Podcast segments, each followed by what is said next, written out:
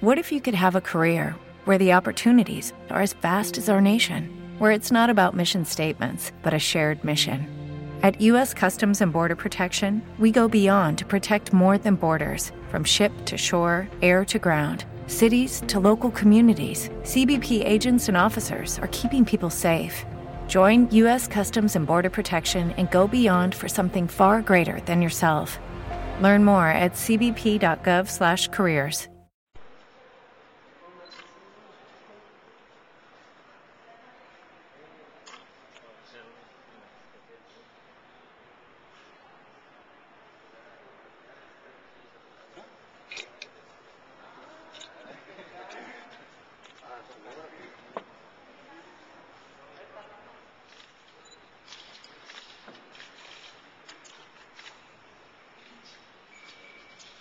Antonio Mercado. ¿Me repites, por favor? Juan Carlos Antonio Mercado, ¿Cómo te apodan? el chato. ¿A qué te dedicas? ¿Por qué te despidieron? Tenía un auto lavado. Ajá. ¿Y qué pasó? Trabajo para los de Millennium. Ajá. ¿En cuántos levantones participaste? Levanté seis personas. ¿Dónde los tenían? en Una casa en Abusculco. Pero te señalan como la- el actor intelectual. ¿Por qué lo hiciste y, y cuánto te pagaron por ello? Ellos me ofrecieron 7.500 por semana. ¿Desde cuándo?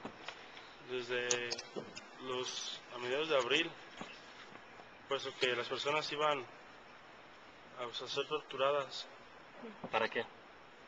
para llevarlos a, la- a los arcos del milenio. Nomás que no pudimos porque estaba lleno de policías estatales, estaba muy, ya nos andaban siguiendo los pasos, no pudimos, la verdad, pues, tirarlos ¿Cómo escogían a las víctimas? al azar, ¿Son inocentes entonces? sí. ¿Cuál ¿Por era qué? la finalidad de esto? Yo, o sea, un mensaje, no sé. ¿Qué mensaje? No sé, era para el gobierno, me parece. ¿Pero a ti qué te dijeron? ¿Para qué era? o qué? A mí me contrató Fernando, el que los torturaba. ¿Tú nada más los levantabas o qué otra participación tenías? Yo los levantaba y Fernando los torturaba. ¿A qué horas los levantaban y, y cuál era la, ca- la característica para que fueran ideales para esto? Pues yo recibía órdenes de Fernando y Fernando me acompañaba, puesto que él nomás decía a esta persona y nos bajábamos a accionar con esa persona. Fernando es Z, Sí, ¿cuál es su clave? R2, ¿Y tu clave? R8. ¿Qué quiere decir R? No sé, la verdad, yo nomás me dijeron que dijera que yo era el R8, ¿Quién te dijo que dijeras? Fernando. ¿Tú trabajabas para otro cártel? No, ¿Quién es tu jefe di- directo? Fernando, ¿Cómo le apodan a él? el R2. Los que estaban en Tala, ¿cuándo los levantaron y qué relación hay con los 18 cuerpos encontrados en Chapala, en la carretera de Chapala? Martín. La verdad no. Yo lo, los nomás fueron los únicos los de Huizculco pues, pero este Fernando tenía, tenía conexos con los de Chapala por puro, puro teléfono.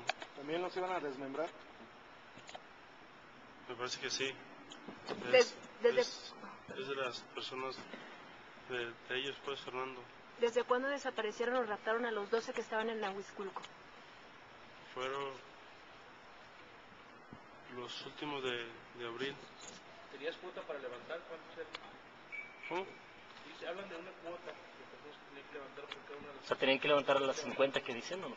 Yo, a mí Fernando me dijo que, que eran 10 personas y luego resultó que, se- que eran 15. Yo pues, recibí las órdenes de Fernando. ¿Tú participaste en el levantón de los tres meseros de ahí de, del restaurante de Chapala? No, las... A los dos jóvenes que mataron, ¿tú participaste? Fernando los mató. Pues Fernando escogía a, lo- a las víctimas, pues. ¿Por qué? ¿Qué características tenían que tener? No sé, le digo como le digo, al azar, ese cabrón nomás decía esta persona, esta y. Así es. eh. ¿Cuántos más trabajan para ti? Trabajamos siete, ¿Estás arrepentido? sí. ¿Cuándo iban a los 12 encontrados y liberados? ¿Cuándo iban a, a ejecutarlos o cuál era el plan? Para el 10, para el 10 de mayo, supuestamente. ¿Por qué ese día? No sé.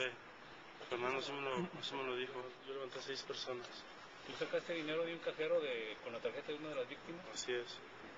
y llevaste a otros. El moco, ¿El moco trabaja para ti? trabajamos juntos. ¿Cuánto sacaron de ese cajero y Tres con- mil pesos. tres mil? para qué iban a ser destinados? Le di 1500 al güero. Y me quedé 1500 yo le, le di a moco 300 pesos.